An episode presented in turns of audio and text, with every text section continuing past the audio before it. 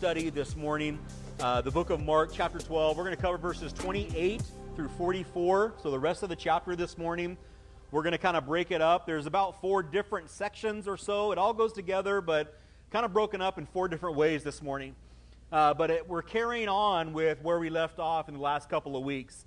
We know last week the Pharisees and the scribes had approached Jesus, and they were asking him question after question after question. And last week we covered two of those questions, right? Question one had to do with paying taxes to Caesar. Again, trying to trip up Jesus, trying to entrap him and find some fault in him and or his ministry so they could really do away with him. And so it had to do with paying taxes. But really what Jesus likened it to was really had to do with authority. Okay, and honoring both the state and God at the same time. Question number two was about the resurrection from the dead, right? So those that came up to him didn't believe in the resurrection, but again, trying to trip him up, to test him.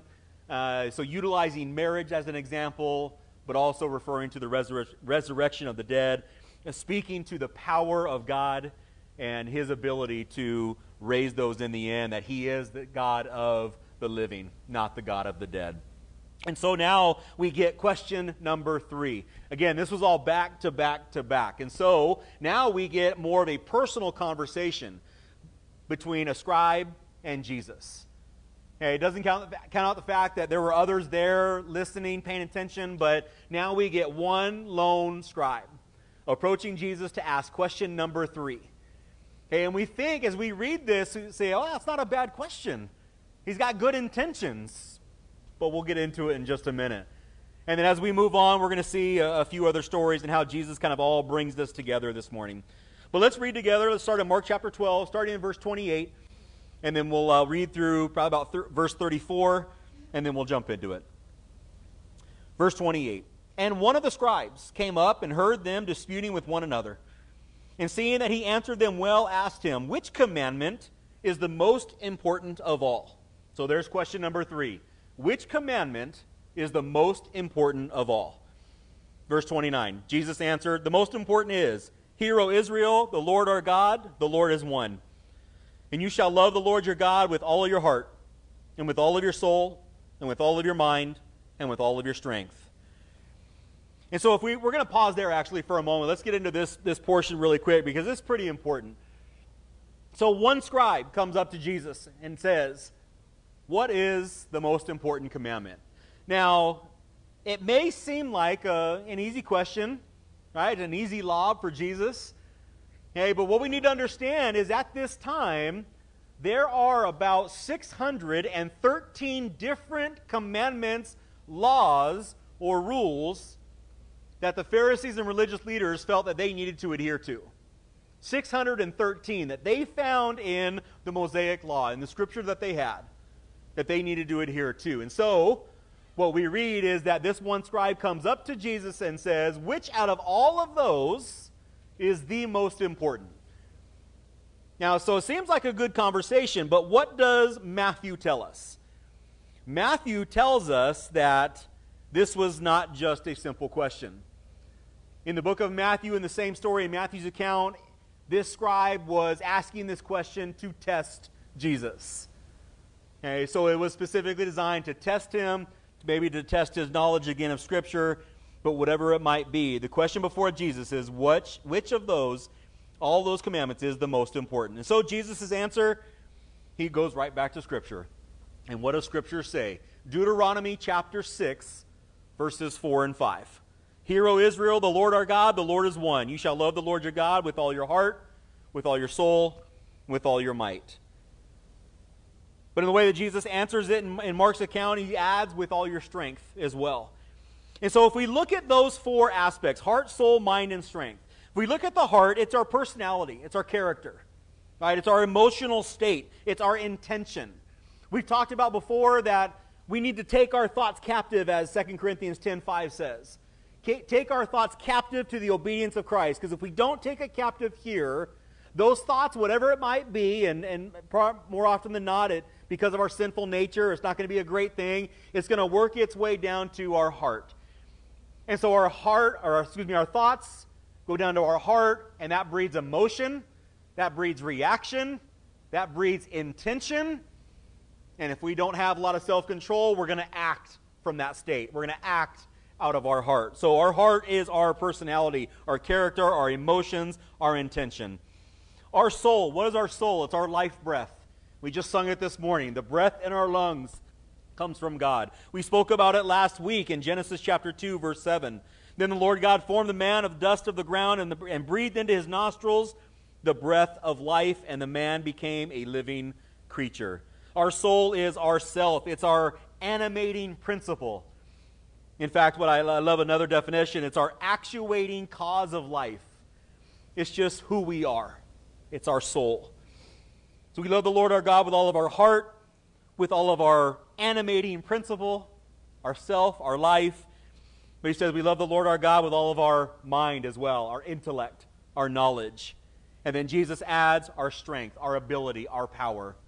And so what is all this saying? What is Jesus saying? Love the Lord your God with all your heart, all your soul, all your mind, all your strength. Love God with everything. Everything about who you are and what makes up you. In the physical, in the spiritual, in the emotional. You love God with everything. So our decisions should be based on loving God.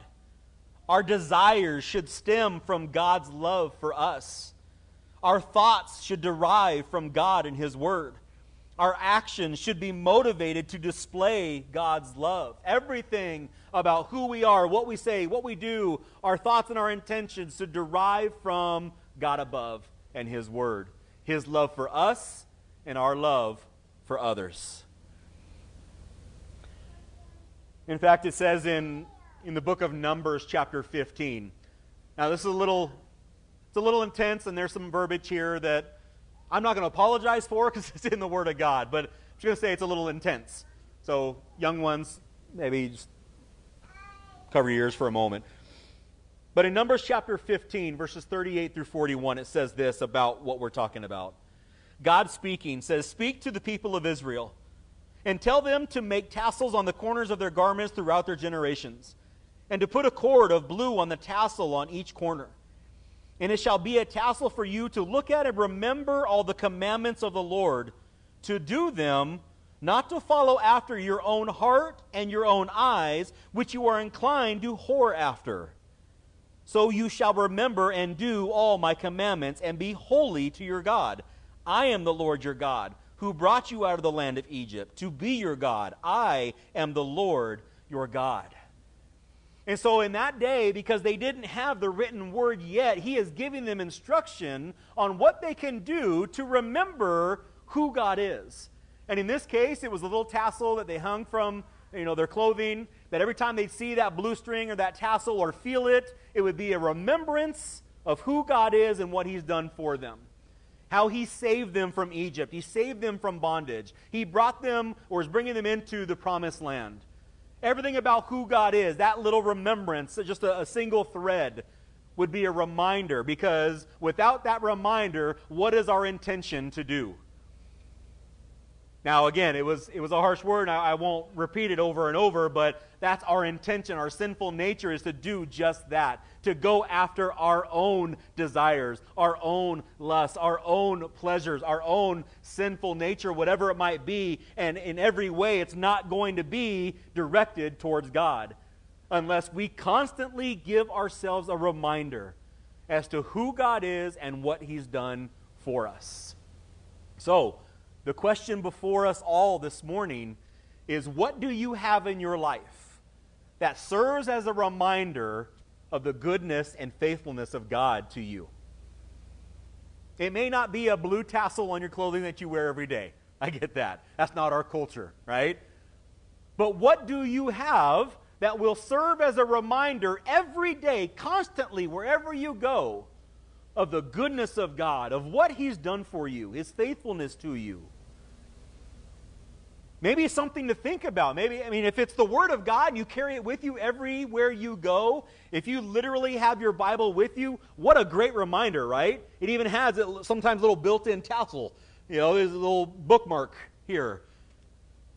But maybe a lot of us don't carry our physical Bible with us everywhere. So what is it going to be for you?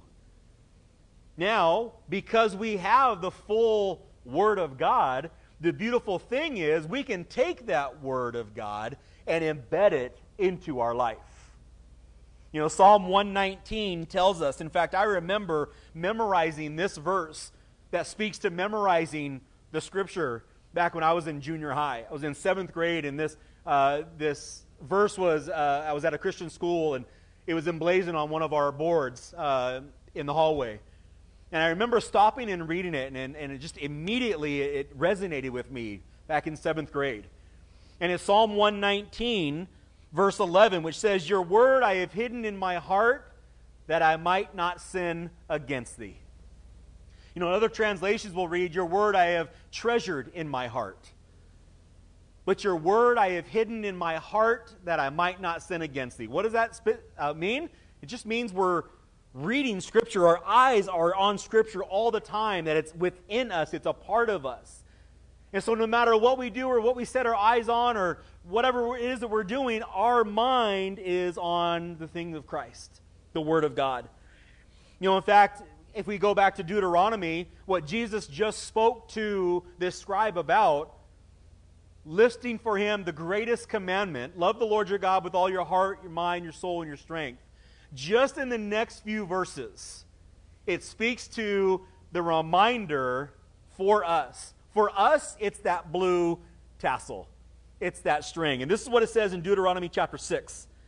And just in the following verses, verses 6 through 9, it says, "And these words that I command you today shall be on your heart.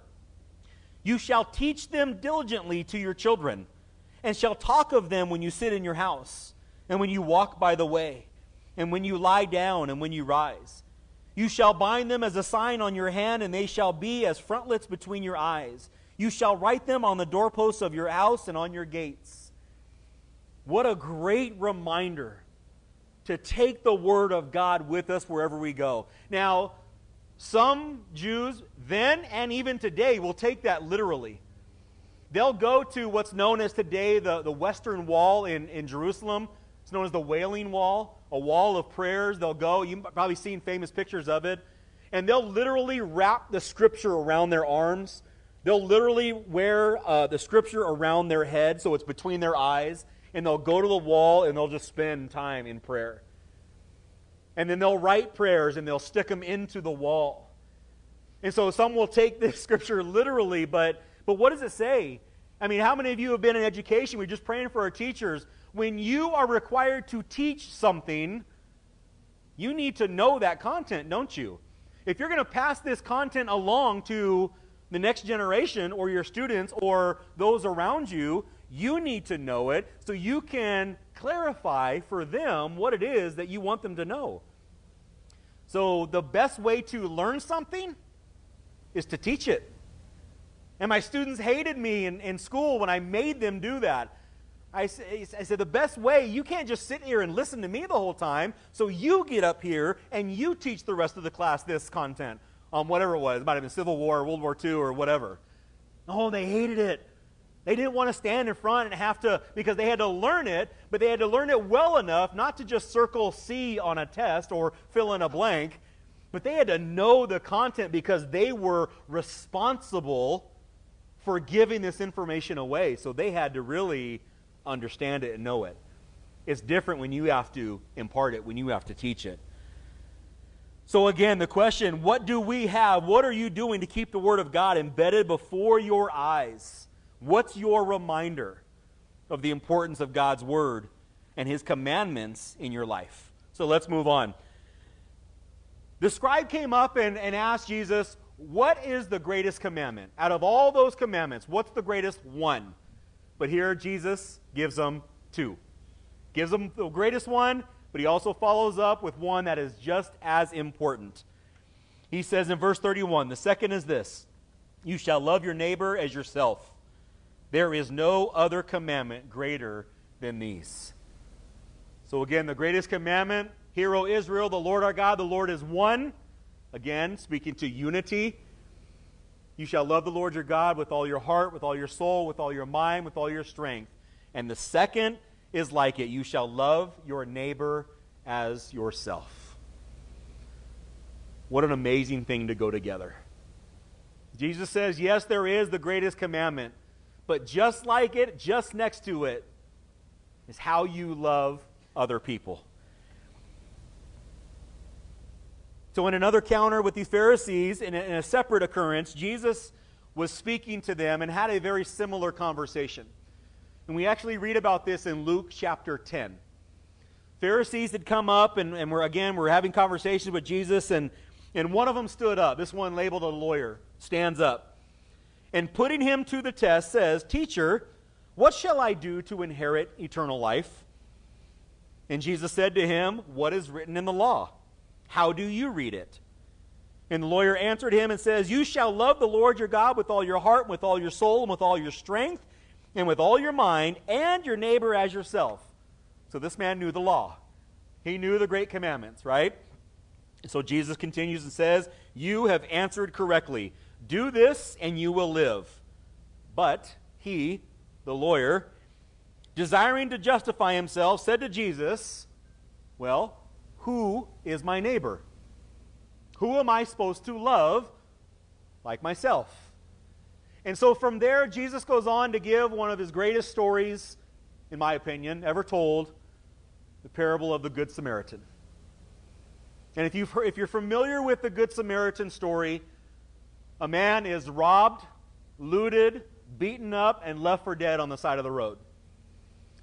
And three people come by that are given the opportunity to help.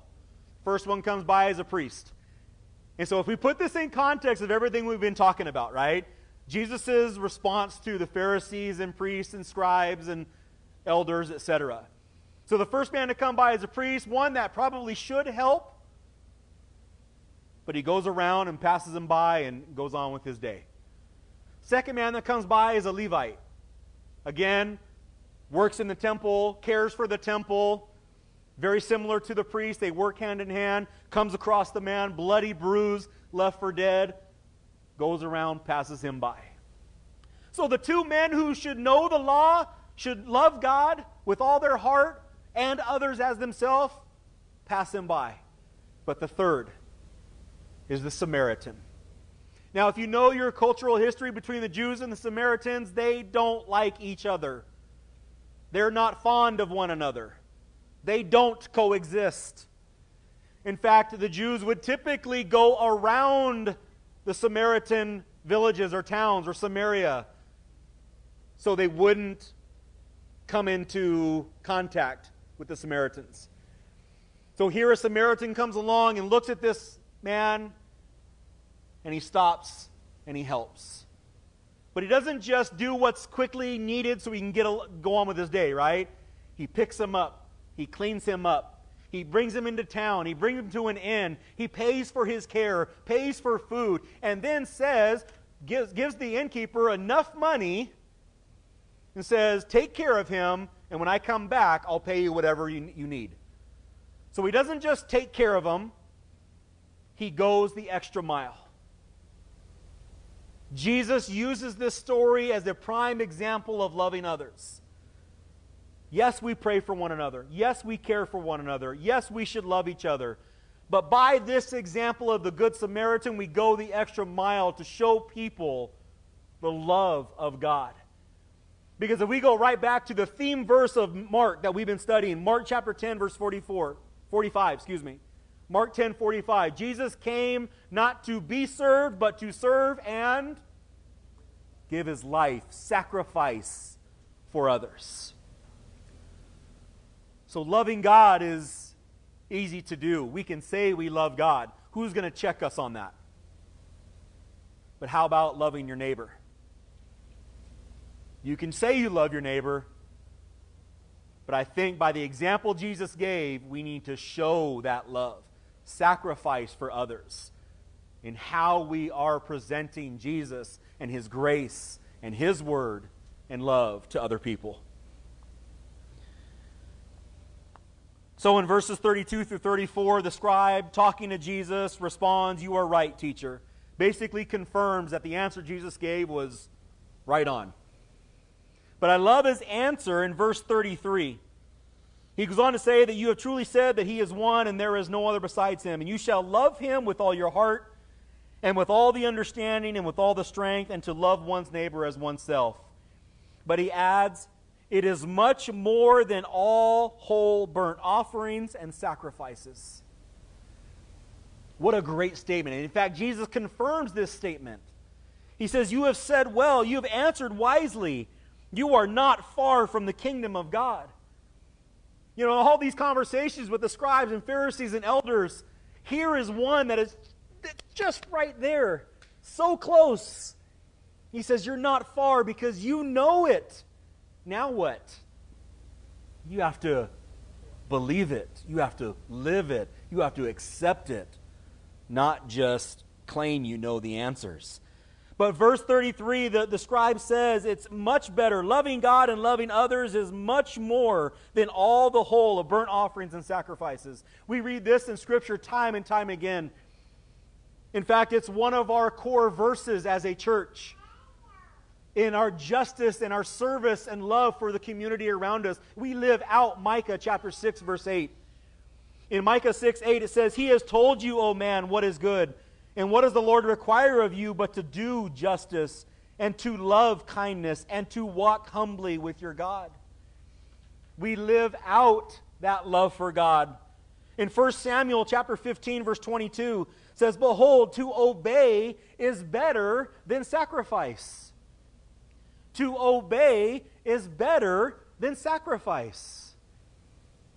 Meaning you can be the greatest religious person in all the world. You can talk the talk, you can even walk the walk. As you walk into church, as if you drop in your offering in the bucket, as you read your Bible, as you know the verses, it can speak the Christianese language. You can look the part and do all the right things in the church building, but if you're not obeying Christ outside of the church building, it's all for naught. We are to take our love for God and others outside of these walls. To obey God, and what did Jesus just say? How do we obey God? We love God with all of us and others. And where are the others? Out there. Pick a wall and point at it. It's out there. They're out there. That's where we have to take this. Very similarly in Hosea chapter 6, verse 6, for I desire, God speaking, steadfast love and not sacrifice. The knowledge of God rather than burnt offerings. What is he saying? Don't bring your sacrifices. Don't bring your offerings. For us, don't bring your tithe. Don't bring your giving. Don't do the church thing and leave it there. That's not the sum of the Christian life. We have to live it out. The obedience to God is not coming to church and stopping there. We need church. We do not forsake the gathering. That's why we're here. It's why we come every week. It's why we read our Bibles and why we commit it to memory. And we do the things we need to do here to be equipped in the Word of God so that we can then what? Go and live our life in Christ outside these walls. As we go to work, we are loving others. As we go to school, we're loving others. As we're going about our day, as we're cooking dinner, we're loving others. As we're typing emails to other people, we're loving others. As we're doing whatever it is God has called us to do, we are loving others the way God needs us to love them. Religious practice does not and will never take the place of obedience to the Lord. This is what Jesus is saying. This has been his interaction with the religious elite in Israel and in Jerusalem, his whole ministry. This is what he's been saying. And now he takes an opportunity to make that known. If it hasn't been known to this point, it's going to be known now. In verses 35 through 37, at least in Mark's account, Jesus will condemn the Pharisees. He condemns the religious elite. Now, if you want a greater version of this, then I suggest you read Matthew chapter 23. Matthew chapter 23 dedicates an entire chapter to the condemnation that Jesus is about to speak to the scribes, the Pharisees, the chief priests, the elders, etc. It's the seven woes chapter. He goes on to condemn them in seven ways in how they've been doing things and living life wrong, according to God's word. So Mark summarizes that in verses 35 through 37. Mark says, "And Jesus taught in the temple, he said, 'How can the scribes say that the Christ is the son of David? David himself is the Holy Spirit. David himself in the Holy Spirit declared, "The Lord said to my Lord, sit at my right hand until I put your enemies under your feet." David himself calls him Lord, so how is he his son? And the great throng heard him gladly." So Jesus, what he does now is he turns the table. Back to back to back, the Pharisees and everybody else were attacking him, trying to test him, trying to entrap him with all these questions. So Jesus now is going to turn the tables, and he starts with a little teaching. He starts with a little revelation. He exposes the truth of who he is using Scripture to the face of the Pharisees. He asks them very point blank, who is the Christ, the Messiah? How is he the son of David? In Matthew's account, we're told that the Pharisees asked him, or Jesus asked them, "What do you think about the Christ? Whose son is he?" And they said to him, "The son of David." So they knew Scripture. They knew that the Christ, the Messiah, was the son of David. And so Jesus goes on to quickly explain that how can he be the son of David when David said it in the Spirit, "He's my Lord"? So how can the Messiah be the Lord of David and also the son of David? I love Jesus' response. This is what he says. He uses Psalm, again, the Scripture, Psalm 110, verse 1. "When David said in his spirit, 'The Lord says to my Lord, sit at my right hand until I make your enemies your footstool.'" So very plainly, Jesus declares this, chronologically, Jesus is the son of David. Right? In the flesh, he is the son of David because he came after David in the flesh. But in the spirit, divinely, he is David's Lord, because Jesus always was. "In the beginning was the Word, and the Word was God, and the Word was with God." Jesus always was. Spiritually, divinely, he is the Lord of David. And this verse, Psalm 110, verse 1, would be repeated throughout the divine authorship of God. It would be spoken through Peter in Acts chapter 2 and chapter 5. The writer of Hebrews would speak this verse in chapters 1 and 10. Paul would proclaim this verse in Romans chapter 1, that there is something about Jesus being the Lord of David and the son of David that is spoken numerous times, multiple times throughout the New Testament. In Romans 1, 1 through 4, Paul, he begins his chapter, or excuse me, his letter to the Roman church, "A servant of Christ Jesus, called to be an apostle, set apart for the gospel of God, which he promised beforehand through his prophets and the Holy Scriptures concerning his Son, who was descended from David according to the flesh, and was declared to be the Son of God in power according to the Spirit of holiness by his resurrection from the dead, Jesus Christ our Lord." So multiple times it is declared that Jesus is the Messiah. Jesus rode into Jerusalem fulfilling Scripture that the Pharisees should have known. Zechariah 9:9, right? He rode in on that donkey. That's the Messiah. But they always claimed him to be this political king that would take over after David and establish that political kingdom. But Jesus here is saying, no, the Messiah is Lord, and I am the Christ. I am the Messiah. So Jesus continues his teaching and now condemns these rulers. Verses 38 through 40. Mark sums it up. So he basically clarified his authority, his power, and his lordship. Therefore, only he has the ability to condemn the religious elite for their disobedience to God's law. And throughout Matthew 23, these seven woes and what Mark sums up right here, basically, it's lordship versus servanthood. How you are supposed to act versus how they've been acting. And he points that out. They were all about appearances, applause, and accolades. He says in verse 38, beware the scribes who like to walk around in long robes and like the greetings in the marketplace. They have the best seats in the synagogues and the places of honor at feasts. They loved their appearance. They loved being the ruling class. They loved how people would show them honor. But it was all for appearance sake. In Matthew 23, verse 11, it says, the greatest among you shall be your servant. So bringing them right back to where they should be, not how they were acting. They were full of deceit and greed. In verse 40, it says, who devour widows' houses and for a pretense make long prayers.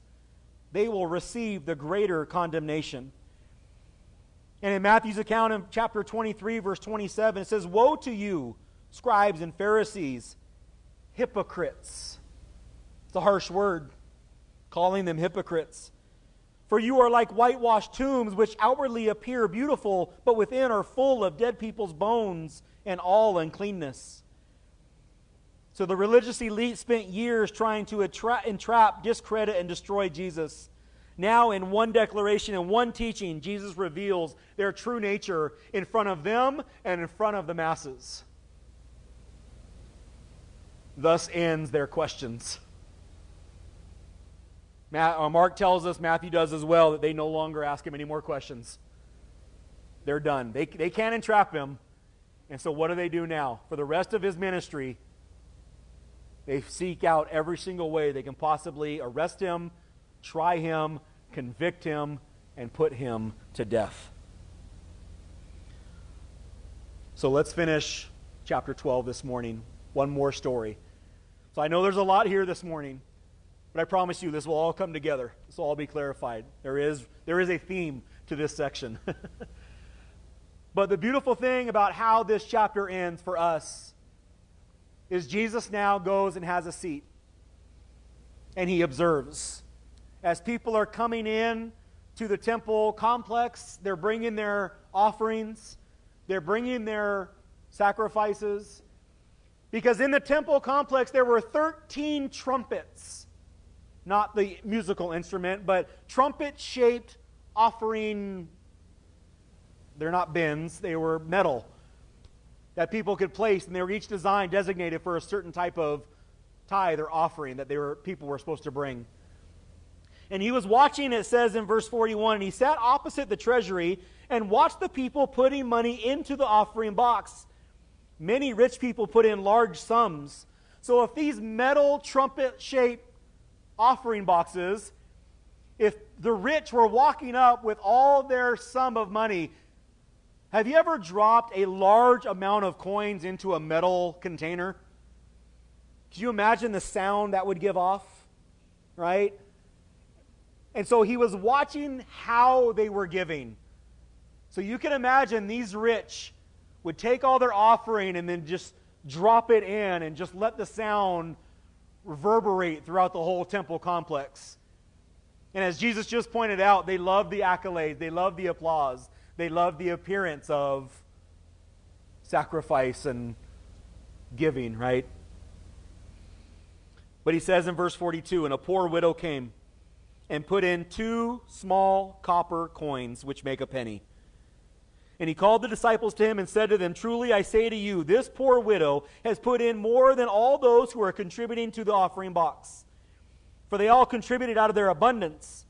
But she, out of her poverty, has put in everything she had, all that she had to live on. All that she had to live on were 2 small copper coins, or mites.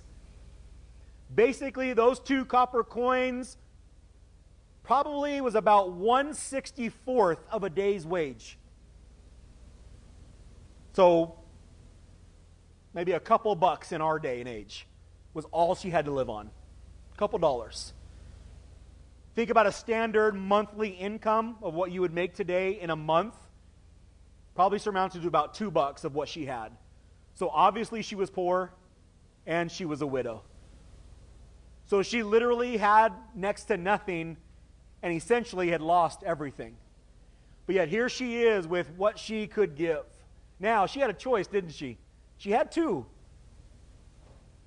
And according to the monetary economics of the day, one of those was enough to buy basically one meal for yourself. So she had a choice. She could have put one in, kept one, and provided for herself. But what did Jesus observe? She gave both. She gave all that she had. Because her heart and her mind was trusting in the Lord completely. That He was going to provide for her in His way. That she literally gave everything that she had. What a beautiful depiction. This contrast, and this is what we want to focus on. This is what we want to clarify in all these stories we mentioned today. This final depiction of sacrificial service and giving is such a clear distinction from the condemnation of the Pharisees and the scribes that he just talked to. What does all this come down to? How we love the Lord our God with what?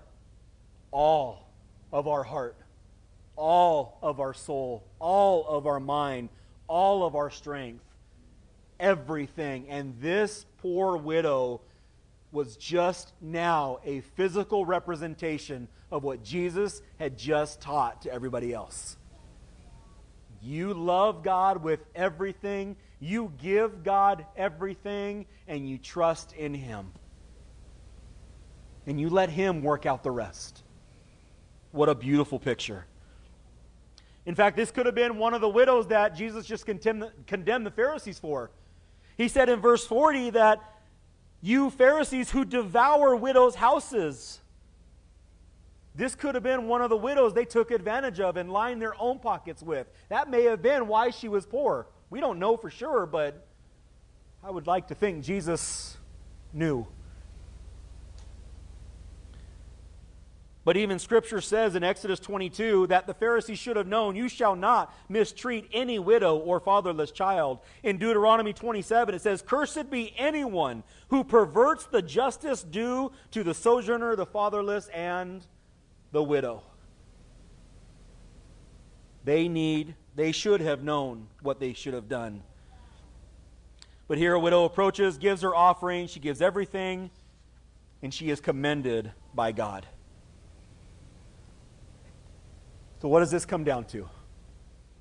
All of this comes down to one word. Character. Your character. How are you going to love the Lord your God with everything about you? That comes down to your character. How are you going to love others? Is your character. You see that now? How we love and serve God is a testament to our character and obedience. We know there will be rewards in heaven. If we know Scripture, we know there will be rewards. But we love God anyways, with everything. How we love and serve others is a testimony to God's grace in us. There's no guarantee of approval from others. Loving others is not going to guarantee that you're going to be loved in return. In fact, when you love others, you may very well be ignored for it. You may be hated for it. You may be reproved for doing what you were supposed to do out of obedience to the Lord. There's no guarantee of rewards. But you do it anyways out of obedience to God and what He calls you to do. We do not live our life by quid pro quo. You may hear in other words, you scratch my back, I'll scratch yours. Right? Sometimes we live our life that way. I'm going to do this for you, and in our mind, in our heart, what are we saying? That hopefully they'll do something for me in return. We can't have that mentality. We do not love and serve with the expectation that we're going to get something in return. We cannot operate that way. We are not called to operate that way. When that widow gave her 2 mites, she gave everything.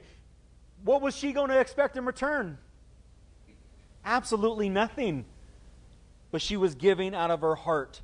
You know, there's a quick analogy I wanted to share. You know, and I don't typically do this often, but I was scrolling through Facebook and I came across our group page that we follow in our community. It's called, it's a talk page where people in the community will share resources or ask questions or whatever else. And But more often than not, it's a page where people like to go on and just rant, right? They blow off steam. And one of the posts was about how frustrated this woman was when she went to Stater Brothers and there were 0 carts available in the store because every person left their cart in the parking lot. And if you were alive yesterday, it was hot. It was scorching hot. And so she went to social media to express her anger and frustration for people not returning their shopping cart. Now, here's something I came across, and I responded with something I found one time, and maybe you've heard this before, and if not, it's kind of interesting. Take it for what it is. But I read that the shopping cart is the litmus test on whether or not we can be self-sufficient as humanity, as a civilization. Think about it. If you don't return your shopping cart, what law are you breaking? None. If you don't return your shopping cart, there's no consequence. In fact, it's kind of expected that a lot of people don't do it.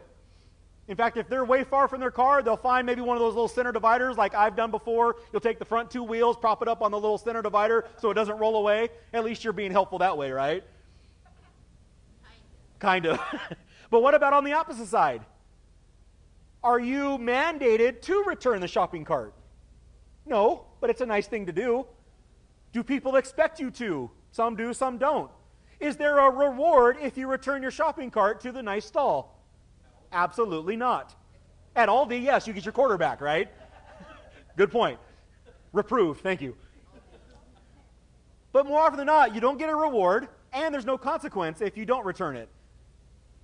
What does it come down to? Who you are and what you want to do for others. Are you about yourself?